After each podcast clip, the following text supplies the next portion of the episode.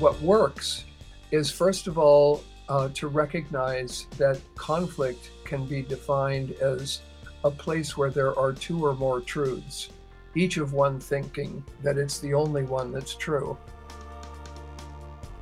That's Ken Cloke on conflict and difficult conversations.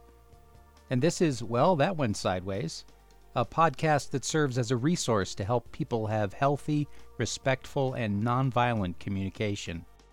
We present ideas, tools, and techniques to help you transform conflict in relationships of all kinds.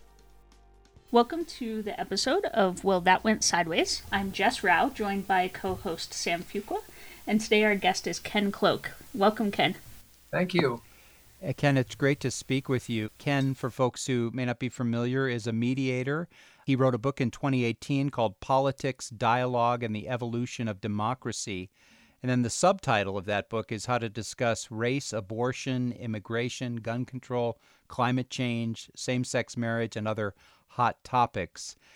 Certainly, Ken, as we record this conversation in mid June, we have many uh, hot topics, if you will, to say the least. We're in the midst of nationwide protests in the streets of, of many cities and towns around uh, police brutality, sparked uh, by many incidences, most notably the murder of George Floyd by Minneapolis police. We are in the fourth month of a pandemic, and the restrictions put in place to control the spread of COVID 19 and address public health concerns. And we're just a few months away from a presidential election. Uh, with a current president who seems to thrive on divisive rhetoric. So, What's top of mind for you during this time full of conflict? Well, I think that this is really the hour for conflict resolution to come to the fore. Um, to start with, uh, I'd just like to add to the crises that you've mentioned. Uh, I think, first of all, we've actually, we're in the middle right now of five crises. First, a social crisis, sparked by the incident involving George Floyd and issues of racism and police brutality, but extending also to the role of the police and how they handle demonstrators, extending to violence and discrimination against women, LGBTQ people, Jews, Muslims, Chinese, uh, and others. Uh, a general uh, social crisis over the issue of prejudice and discrimination. We're also in the middle of an economic crisis sparked by the global lockdown, but extending also to global poverty, to economic inequity, uh, exploitation, the prioritization of profits over people. And as you indicated, we've got a political crisis uh, that's being uh, that's going to pivot uh, in November of this year, uh, and uh, is impacting all of the rest of this, but is also sparked to some extent by denials of the right to vote, um, uh, extending also to gerrymandering and even to democracy itself. We obviously have the health crisis, but we don't want to lose sight of the fact that we have also a deep and profound ecological and environmental crisis that is sparked by global warming and species extinctions but extends also to issues involving air, water, and soil pollution, um, and our general attitude towards ecology. And each of these is influencing the others. Um, each of them makes the others worse and harder to handle. Um, each of them requires a higher order of skill in problem solving. Here's the place where conflict resolution, I think, comes to our assistance because what it represents is precisely that higher order of problem solving that is required in order to tackle global problems in a diverse environment.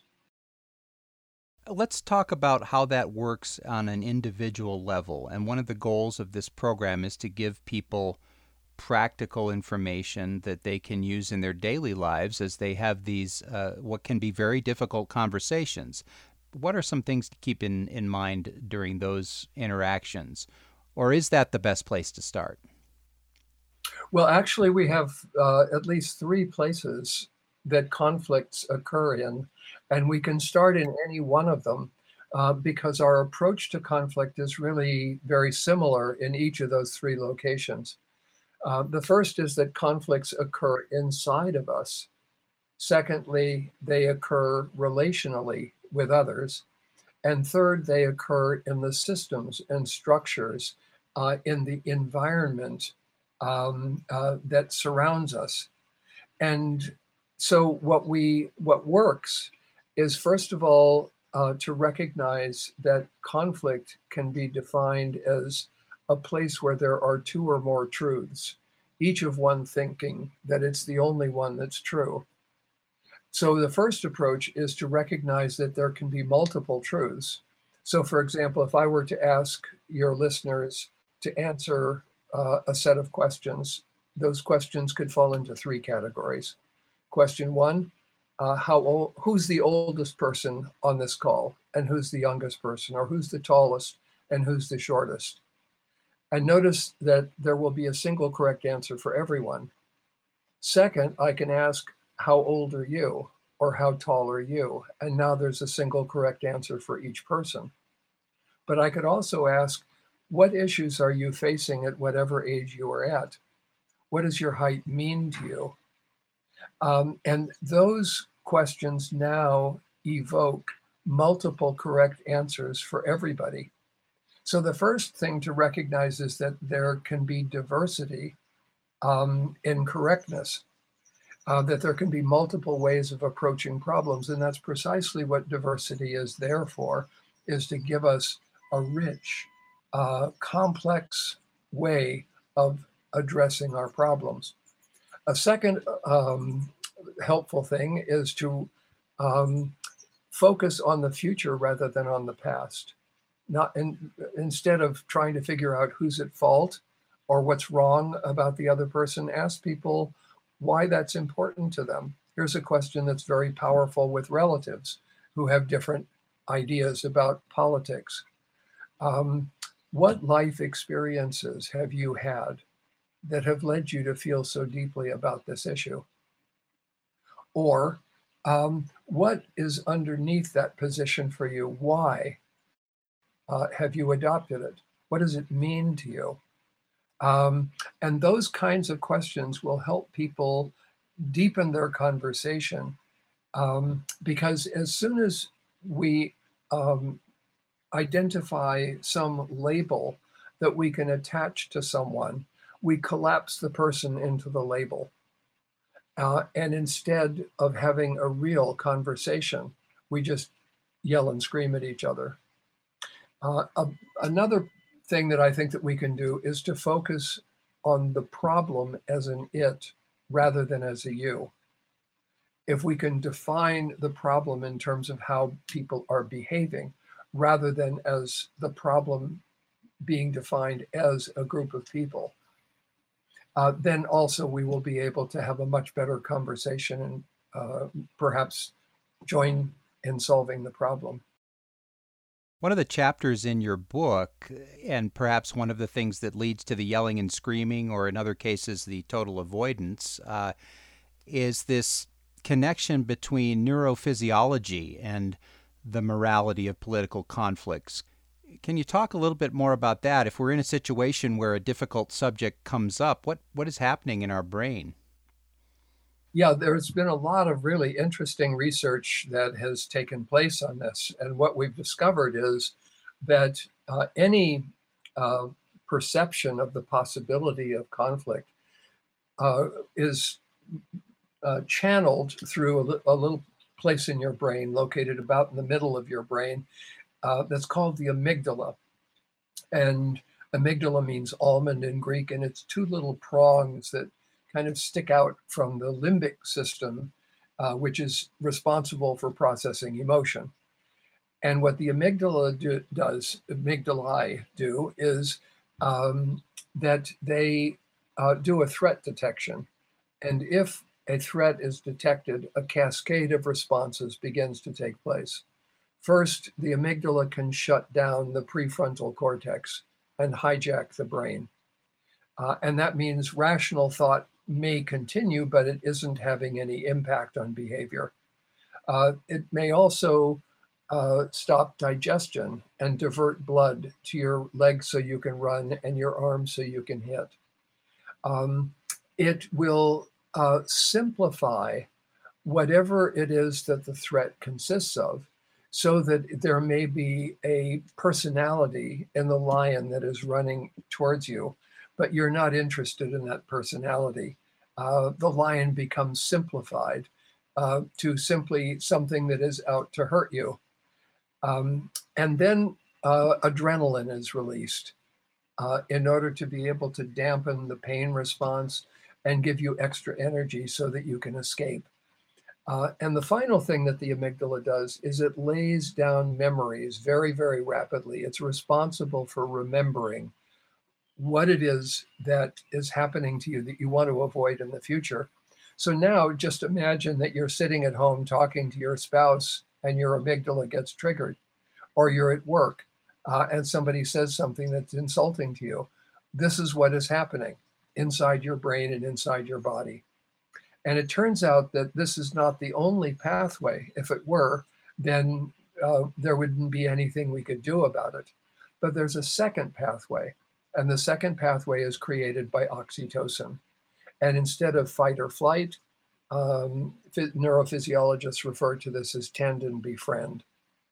And this is acts of kindness that disarm and actually break down adrenaline within the system anytime that you take uh, a threat and make it personal, uh, in the sense not that you take it personally, but that the threat becomes something, uh, someone who is a person. Um, whenever you add complexity to it, whenever you uh, look at the whole thing rather than just a small piece of it, um, you begin to break down that fight or flight reflex any acts of kindness and generosity also tend to break it down.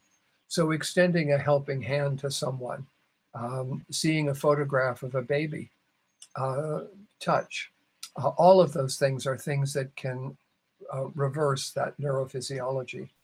Is there language we can use in the moment with the person who is triggering that response? Yes, there are a number of things that can be done. And um, first, let's take a look at what we do that isn't very helpful. If you think of uh, your being right now in that conversation and ask, what is the very first word that is likely to come out of your mouth? And it's probably going to be the word you. And that's going to be followed by something negative. So the word you, if we just look at it as a pronoun, the form of the pronoun is an accusation you are being accused of something. And what you're going to get in response to an accusation is a denial and a counter accusation. No, I didn't, and you're something worse. And that's going to go nowhere. So, what you can do instead is you can shift the pronoun to, for example, an it.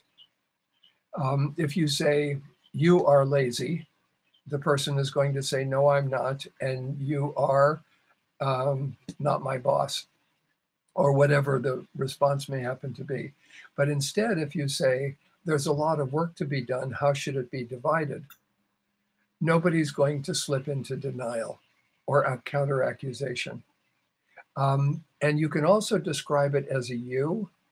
Uh, I'm sorry, uh, shift the you to an I, as in, um, I would really like to take time off too, but I don't give myself permission to do that. Or, I really need a hand here. Can you help me out? Um, in other words, it can become either a confession or a request. And finally, you can turn it into a we, as in, there's a lot of work we have to do here. How should we divide it? And that becomes then an invitation into collaboration. We can also shift the verb from you are to you did and we can shift what the accusation is. But more deeply and profoundly, what we can do is we can ask the person a question. Uh, and if we come from a place of authentic curiosity, um, not trying to blame the other person, not trying to trap them, not being a lawyer, trying to nail them down on cross examination, but really being curious about what is going on for them. Uh, then what will happen is we'll have much more successful conversations. Because we're seeing so much with the election coming up, also with everything that's happening around race and power and privilege. There's a lot of side taking um, and pushing people to try to take a side, as well as in social media and other places, the unfriending if you're not on the person's side and just wondering if you have thoughts for folks as they're trying to navigate what they're feeling like is a really moral or ethical conflict like we're seeing right now and the side choosing that's happening. Yes. Um, and I come to this question uh, from myself, having been a part of the civil rights movement in the 1960s and working in the South, uh, in Southern Alabama and South Georgia, uh, and having been an activist for a long period of time. Uh, and I would say that choosing sides is actually choosing a direction in history, except that we don't have to be opposed to any one person. What we want to be opposed to is an it, to a thing, to racism, uh, to brutality. Um, uh, so, what we want to try to do is to, uh, instead of making enemies, uh, figure out how we can actually um, uh, open our ranks uh, so that people can join us as they have been doing across the country. Um, for example, in uh, connection with uh, the police, um, it is possible for us to describe the system uh, and the culture of police organizations that encourages brutality uh, without um, uh, identifying that brutality with the person in a way that is judgmental and freezes them and prevents them uh, through defensiveness from supporting um, what we believe in as uh, a kind of um, invitation to everyone to participate in our social life, in our political life. Uh, so, a part of what democracy requires is inclusion. Uh, and that's inclusion not just of people who have been ex- excluded, but inclusion even of the uh, of the those who want to keep them out. Um, so there has to be room in a post-slavery society, not only for the former slave, but for the former master. And that means making the conversation into one uh, in which the slave and the master are asked to be human to each other. So it's not a compromise between slavery and freedom. It is the complete abolition of slavery as a relationship, as a conversation, uh, as a form of domination which takes place by creating a completely egalitarian conversation that is inclusive of everyone. So I think along with that, there's so much fear of of what that would what that could look like or what might happen if we were to have those conversations. So whether it's a fear of loss of political power, a fear of um, loss of of our jobs. There's just so much fear that's fueling both uh, where people are standing politically as well as within the other all of the other crises that you were talking about um, and how do you control or manage or work with fear within conflict um, knowing that we need to be able to sit down together and humanize one another? Excellent question jess. And here i would say that there is something in common between conflicts that take place between kids on a playground and conflicts between the heads of nation states uh, conflicts that are entirely internal and to for each of us and conflicts that are social and political. And here basically uh, what we discover if we look at not only fear but at anger um, is that these are not the deepest emotions. In fact if we start with anger we can see that oftentimes beneath anger is fear and oftentimes beneath fear is the perception of the possibility of pain or loss or grief or guilt.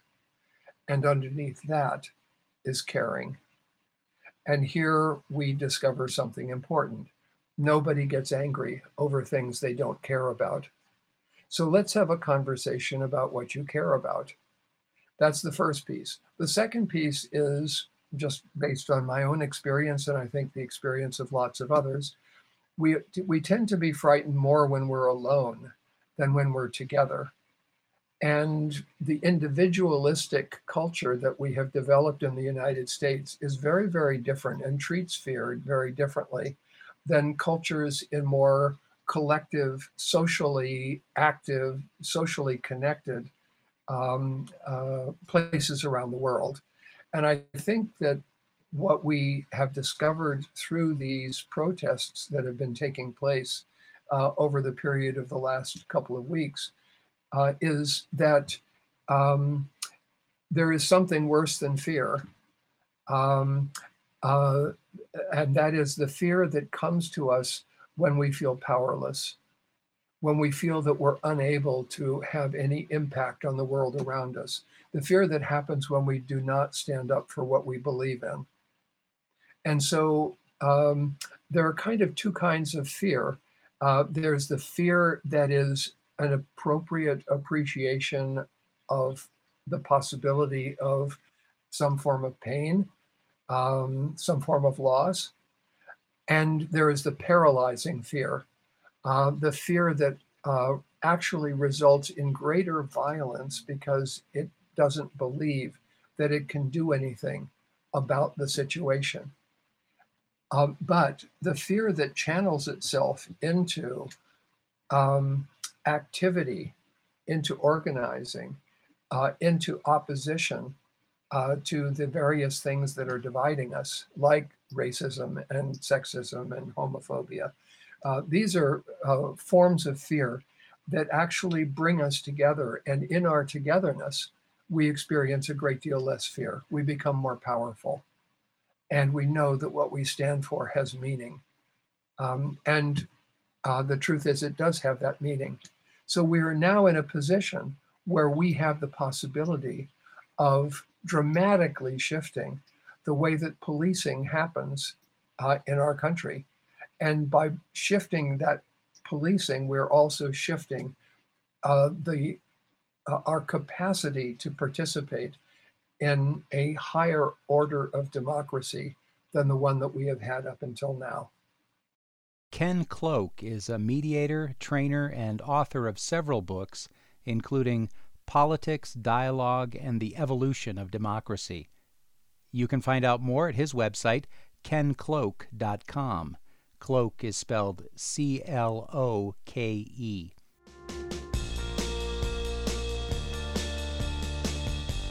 Our podcast is called Well, That Went Sideways. We produce new episodes twice a month. You can find them wherever you get your podcasts and on our website, sidewayspod.org. We also have information on our guests and links to more conflict resolution resources at the website. That's sidewayspod.org. Our program is produced by Mary Zinn, Jess Rao, and me, Sam Fuqua. Our theme music is by Mike Stewart. And this podcast is a partnership with the Conflict Center, a Denver based nonprofit that provides practical skills and training for addressing everyday conflicts. Find out more at conflictcenter.org.